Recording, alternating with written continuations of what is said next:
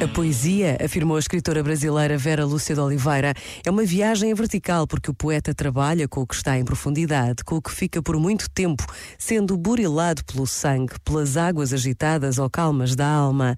Poesia não é fotografia da realidade. Poesia nasce da reflexão, do vivido e sofrido, do que se frequenta com todos os sentidos, ou do que nos investe, nos arrasta como avalanche, levando para dentro os seus detritos.